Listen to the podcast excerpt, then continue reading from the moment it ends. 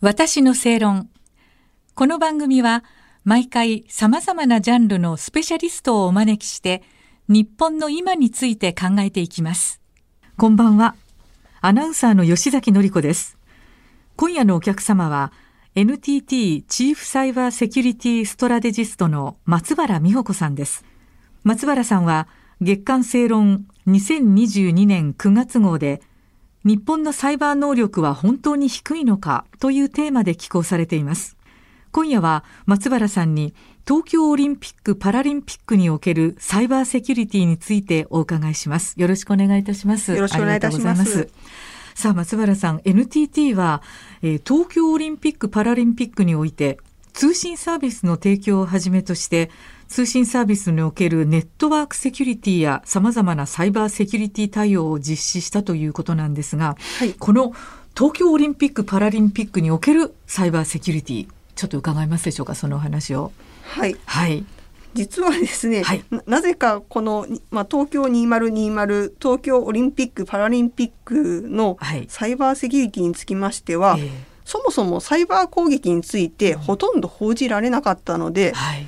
攻撃自体がなかったんじゃないかというふうに思ってらっしゃる方が、はい、実は日本国内にも結構いらっしゃるんですよね。問題起きてなかったですよね。問題が起きていなかったんですけど、はい、まあ、その背後には、はい、あの様々な、まあ、目に見えない戦いがございまして、はいはい、実はですねこの東京2020の大会関係のネットワークですとか、システムへのサイバー攻撃の数が、なんと4億5千万回もあったんですよ。そトータルでですか？トータルで4億5千万回というのは、はい、まあ、これがですね、まあ、どれくらいすごい数字かと言いますと、はい、2012年に、まあ、ちょっと前なんですけれども、ええ、あのロンドンのオリンピック・パラリンピックがありました。はいはい、であの時もかなりサイバー攻撃があったんですが、え、そのロンドン大会の2倍以上だったんですね。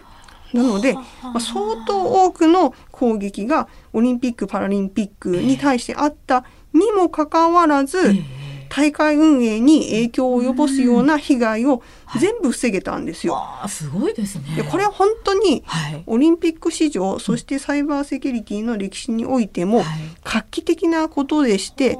本当は皆さんにもっと知っていただきたいんですけれども。そうですよね。はい。なんかあんまりね、問題が起きなかったから何にもなかったんじゃないかっていうふうに思っちゃうのはね、間違いでそんなにあったってことですね。攻撃された数が。はい、すごいな。で、オリンピック・パラリンピックというのは、はい、もちろん、まあ、スポーツイベントとしても非常に大きいものですし、はい、しかも開会式となれば、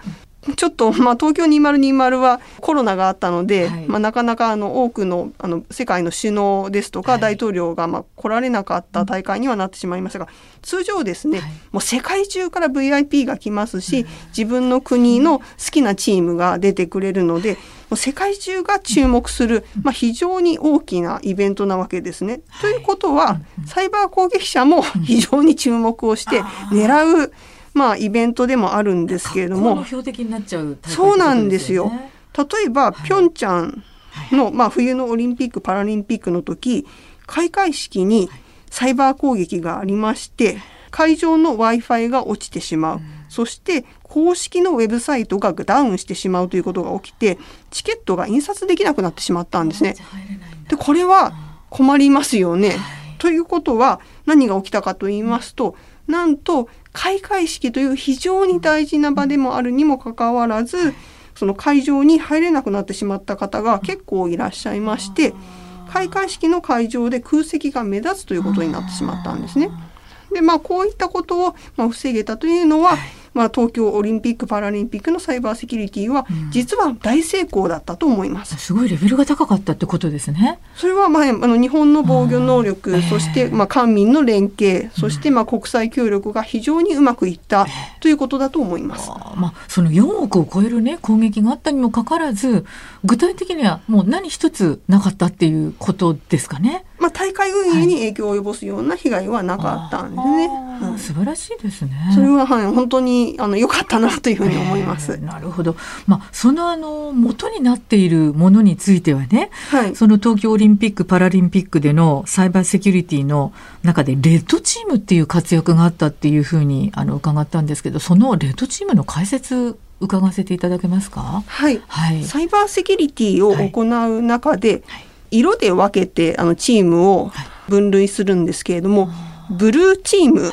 青いチームというのがこれが防御側なんですね。でこれはもうみんなしなければいけないんですけれども、はい、ただその防御だけに専念をしてしまうと、はい、攻撃者はもうあらゆるルールを破って、うん、あの手この手を使って侵入してこようとしますので、はい、その侵入者がどのような視点を持っているかという、別の視点を持つことが防御にとっても非常に大事なわけですね。ですので本当はまあ自分たちは守る側ではあるんですけれども、あえて攻撃者の視点で自分たちのシステムの中に脆弱性が隠れていないか、はい、防御に穴がないかということを調べるのがレッドチーム、はい、赤いチームと呼ばれる専門集団になります。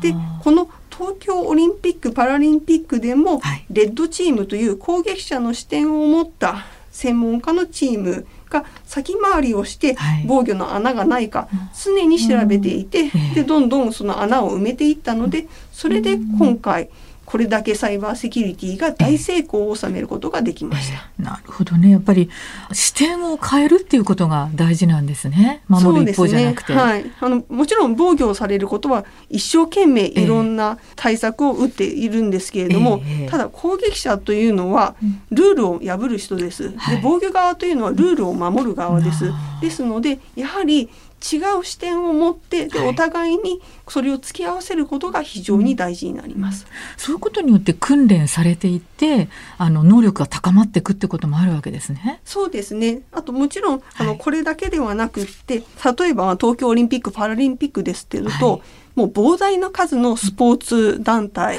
が参加してきます。はい、でそういった方々が普段からサイバーセキュリティを、あの意識していらっしゃるかというと、まあ、なかなかそうはないかもしれないので、そういったあのスポーツ団体の方スポーツ関係者の方々にも例えばなりすましメール訓練をする、まあ、研修をするといったことによって全ての関係者の方々にサイバーセキュリティがいかに大事であるかというのを理解していただいたのも今回の大会の成功につながったと思います。やっぱり繰り返しやっていけばみんな慣れてきますよね感覚的にも。そうですね、えー、あのドイツの大学が面白い調査結果を出しているんですけれども、えー、私たちがよくやっている研修だったり、はい、あるいはなりすましメール訓練はやるとすごく効果があるんですけれども、はいただそれは半年しか持たないんですね。そうなんです半年経つとみんな感覚を忘れてしまうので、やはり繰り返し、あこういうことをするとダメだったんだな、あこういう手口があるんだなっていうことを皆さんに気づいていただくことが大事です。ですので